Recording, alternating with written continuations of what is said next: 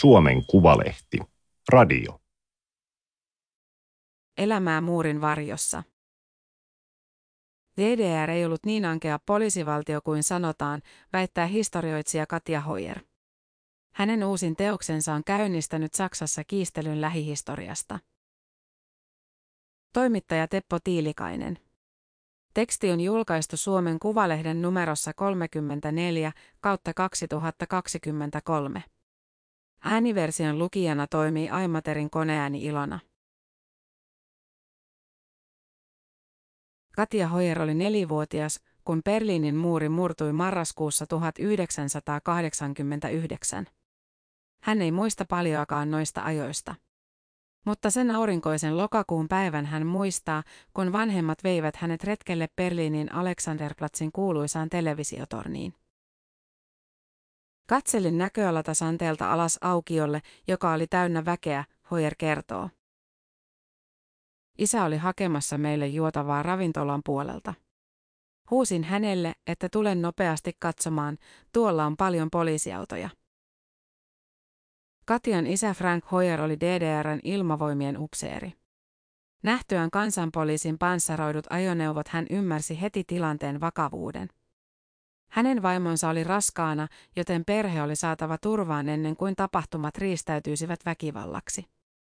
He menivät hissillä alas, kiirehtivät autolleen ja ajoivat suoraan kotiin. Itä-Berliinissä vietettiin silloin DDRn valtion perustamisen 40-vuotisjuhlaa mahtailevine sotilasparaatteineen. Läheisen tasavallan palatsin edustalla puhkesi illemmalla rajuja mielenosoituksia, mutta kukaan ei aavistanut, että vuosijuhla jäisi maan historian viimeiseksi ja koko valtio lakkaisi olemasta. Tuosta päivästä on jäänyt mieleeni lähinnä pelko ja paniikki, Hoyer muistelee. Ymmärsin kuitenkin, että jotakin suurta oli tapahtumassa. Katja Hoyer syntyi vuonna 1985 Itä-Saksan ja Puolan rajakaupungissa Kuupenissa ja vietti lapsuutensa Strausbergissa Berliinin itäpuolella. Hän työskentelee nykyisin historian tutkijana Lontoon King's Collegeissa. Hoyer on julkaissut Britanniassa kaksi Saksan historiaa käsittelevää kirjaa. Hän kirjoittaa kolumneja sanomalehtiin, muun muassa amerikkalaiseen The Washington Postiin ja saksalaiseen Die. Nyt suomeksi ilmestynyt muurin takana, Atena, kuvaa toisen maailmansodan raunioille 1949 perustettua Saksan demokraattista tasavaltaa DDR, eli Itä-Saksaa. Hoyer aloittaa tarinansa kuitenkin kauempaa 1930-luvun sekasortoisesta Saksasta, kommunistien ja natsien väkivaltaisesta kamppailusta. Kommunisteja vainottiin ja murhattiin. Monet pakenivat Neuvostoliittoon, jossa suuri osa heistä menehtyi Stalinin puhdistuksissa. Hoyerin mukaan Stalin surmasi useampia Saksan kommunistijohtajia kuin Hitler. Toisen maailmansodan jälkeen Saksan kommunistisen puolueen politbyroon yhdeksästä jäsenestä oli hengissä vain kaksi, Stalinille lojaalit Wilhelm Pieck ja Walter Ulbricht.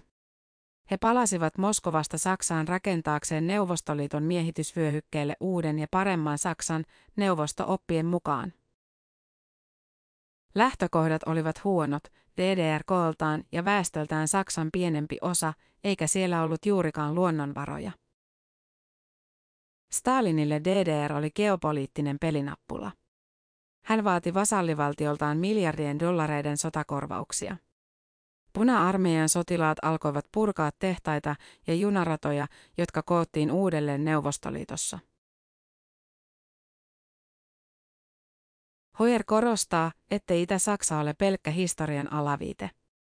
Se oli olemassa yli 40 vuotta, kauemmin kuin ensimmäinen maailmansota, Weimarin tasavalta ja Natsi-Saksa yhteensä. DDRstä luotu kuva on ollut liian yksipuolinen. Itä-Saksasta puhutaan pelkästään Natsi-Saksan jälkeisenä toisena diktatuurina, jota leimasivat Berliinin muuri ja Stasi. Uudistusmielisenä pidettyä Unkaria kutsuttiin kylmän sodan aikana kommunistileirin hauskimmaksi kasarmiksi. DDR sijoittui tässä vertailussa häntä päähän. Hoyer myöntää, että DDR oli yksi maailmanhistorian tehokkaimmista ja armottomimmista poliisivaltioista. Pelätty turvallisuuspoliisi Stasi valvoi kaikkea. Valtaosa 16 miljoonasta itäsaksalaisesta eli siitä huolimatta suhteellisen normaalia arkea iloinen ja suruinen, Hoyer toteaa. DDRssä oli sortoa ja julmuutta, mutta myös mahdollisuuksia ja yhteenkuuluvuuden tunnetta. Itä-saksalaisten joukkopako länteen johti elokuussa 1961 Berliinin muurin rakentamiseen. DDRn virallisessa jargonissa muuria kutsuttiin antifasistiseksi suojavalliksi. Tosiasiassa sen tarkoituksena oli estää omien kansalaisten muutto länteen. Muuria vahvistettiin vuosien mittaan vartiotorneilla ja teknisillä lisävarusteilla. Yksittäiset pakoyritykset kuitenkin jatkuivat, ja noin 5000 ihmistä onnistui ylittämään muurin mitä mielikuvituksellisimmilla keinoilla. Ainakin 140 sai surmansa pakoyrityksissä. Kirjassaan Hoyer rakentaa kokonaiskuvaa elämästä muurin takana.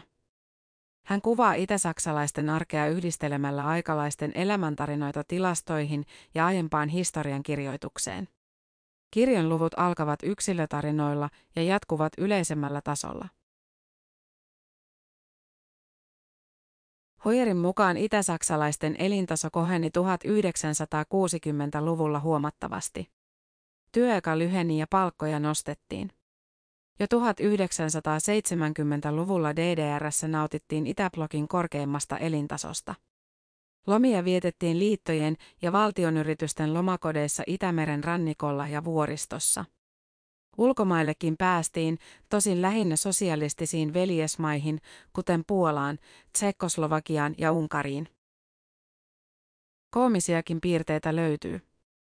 Viranomaiset rakennuttivat risteilyaluksia, jotta ansioituneet kansalaiset pääsisivät nauttimaan Itämeren ja Välimeren matkoista samalla tavoin kuin länsisaksalaiset. Risteilyihin liittyy kuitenkin vakava ongelma, osa matkustajista katosi satamissa ja loikkasi länteen.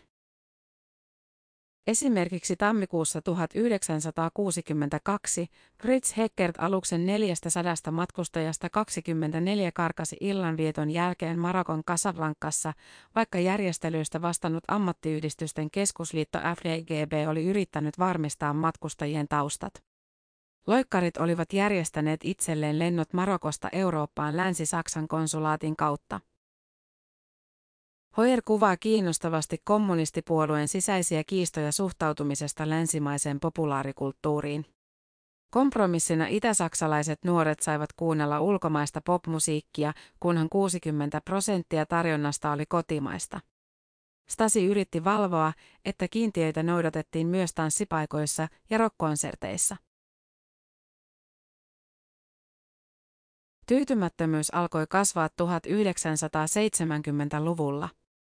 Öljykriisit korostivat DDRn riippuvuutta Neuvostoliitosta. Kun Moskova perui lupaamansa öljy- ja kaasutoimitukset, Itä-Saksa ei kyennyt ylläpitämään saavutettua elintasoa. Liki koko maassa näkyneet länsisaksalaiset televisiokanavat korostivat kulutuseroja länteen. Itäsaksalaiset kaipasivat rapanttien sijaan kunnollisia autoja. He halusivat monipuolisempia elintarvikkeita, amerikkalaisia farkkuja sekä mahdollisuuksia vierailla sukulaisten luona Länsi-Saksassa. DDRn poliittinen järjestelmä oli kalkkeutunut 1980-luvun puolivälin tultaessa joustamattomaksi ja hauraaksi. Ikääntynyt johto ei ollut valmis minkäänlaisiin uudistuksiin, vaikka Neuvostoliitossa puhalsivat uudet tuulet Mihail Gorbatsovin johdolla. Toukokuussa 1989 Itä-Saksan kuntavaalit päättyivät valtaa pitävien kommunistien murskavoittoon. Kansallisen rintaman lista sai lähes 99 prosentin kannatuksen. Kaikki tiesivät, että kysymys oli karkeasta vilpistä. Tilanne kärjistyi nopeasti. Kymmenet tuhannet itäsaksalaiset pakenivat maasta Unkarin avattua Itävallan vastaisen rajansa ja protestanttisen kirkon suojissa kokoontunut oppositio alkoi järjestää mielenosoituksia. Syksymällä tapahtumia sivusta seurannut hiljainen enemmistö liittyy mukaan. Puoluejohtaja Erik Honecker oli sairastelun vuoksi kyvytön hoitamaan tehtäviään. Yksi harvoista julkisista esiintymisistä oli Erfurtin mikroelektroniikkatehtaassa, jossa hänelle esiteltiin 32-pittisen prosessorin prototyyppi. Hoyerin mukaan Honecker oli täysin irti todellisuudesta siteeratessaan 1800-luvun sosialistia August Pepeliä, sosialismia ei pysäytä sen tielle härkä eikä aasi. Honecker erotettiin lokakuussa. Marraskuun alussa Alexanderplatzin mielenosoitukseen osallistui ainakin puoli miljoonaa ihmistä. Viisi päivää myöhemmin viranomaiset avasivat Itä- ja Länsi-Berliinin välisen rajan sekasortoisissa tunnelmissa. Itä-Saksassa järjestettiin seuraavana keväänä vapaat vaalit ja lokakuussa 1990 se liittyi osaksi Saksan liittotasavaltaa. Kun Saksan demokraattinen tasavalta katosi kirjaimellisesti yhdessä yössä, se menetti myös oikeuden kirjoittaa omaa historiaansa, Hoyer toteaa. Historiaa kirjoittavat voittajat, eikä Itä-Saksa ole tässä poikkeus. Hoyer julkaisi kirjansa alun perin englanniksi. Hän sanoo halunneensa kuvata historiaan haudattua synnyinmaataan osana Saksan pitkää historiaa. Kirja sai hyvän vastaanoton Britanniassa ja on kohonnut Saksassa bestsellerlistoille. Toisaalta Hoyeria on arvosteltu Itä-Saksan olojen kaunistelemisesta, diktatuurin vähättelemisestä ja ostalgiasta eli nostalgisesta suhtautumisesta DDRään. Hoyer osasi odottaa keskustelua. Saksalaisen kritiikin ankaruus on kuitenkin yllättänyt hänet. Hän sanoo pyrkineensä luomaan Itä-Saksan valtiosta tasapainoisen kuvan ja pitää ostalgiasyytöksiä perusteettomina. DDRstä on edelleen vaikea keskustella Saksassa. Kritiikkiä ovat esittäneet ennen kaikkea vanhemman polven länsisaksalaiset. He ovat kokeneet kylmän sodan, jolloin DDR nähtiin vihollisena.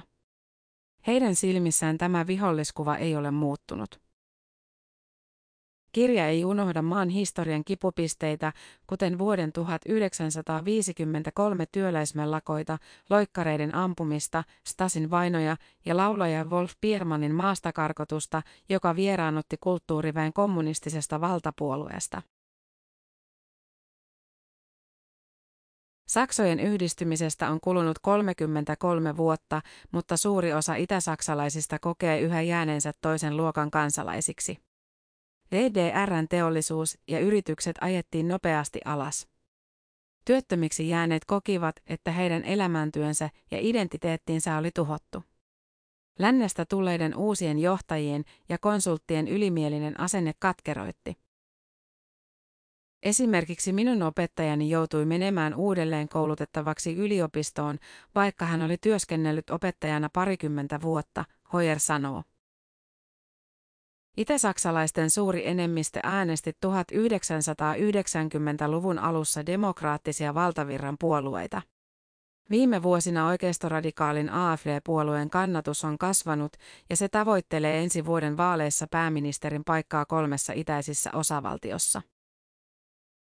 Hoyerin mielestä AFDn suosio ei johdu demokratian hylkäämisestä ja diktatuurin kaipuusta, vaan siitä, ettei nykyinen järjestelmä toimi itäsaksalaisten etujen mukaisesti. AFD on käyttänyt kansalaisten tyytymättömyyttä taitavasti hyväkseen lupaamalla heille apua ja tukea. Kirjan kustantaja Atena ja Suomen Kuvalehden kustantaja Otava Media ovat molemmat osa Otava-konsernia. Tämä oli Suomen Kuvalehden juttu Elämää muurin varjossa. Ääniversion lukijana toimi Aimaterin koneääni Ilona. Tilaa Suomen Kuvalehti osoitteesta suomenkuvalehti.fi kautta tilaa.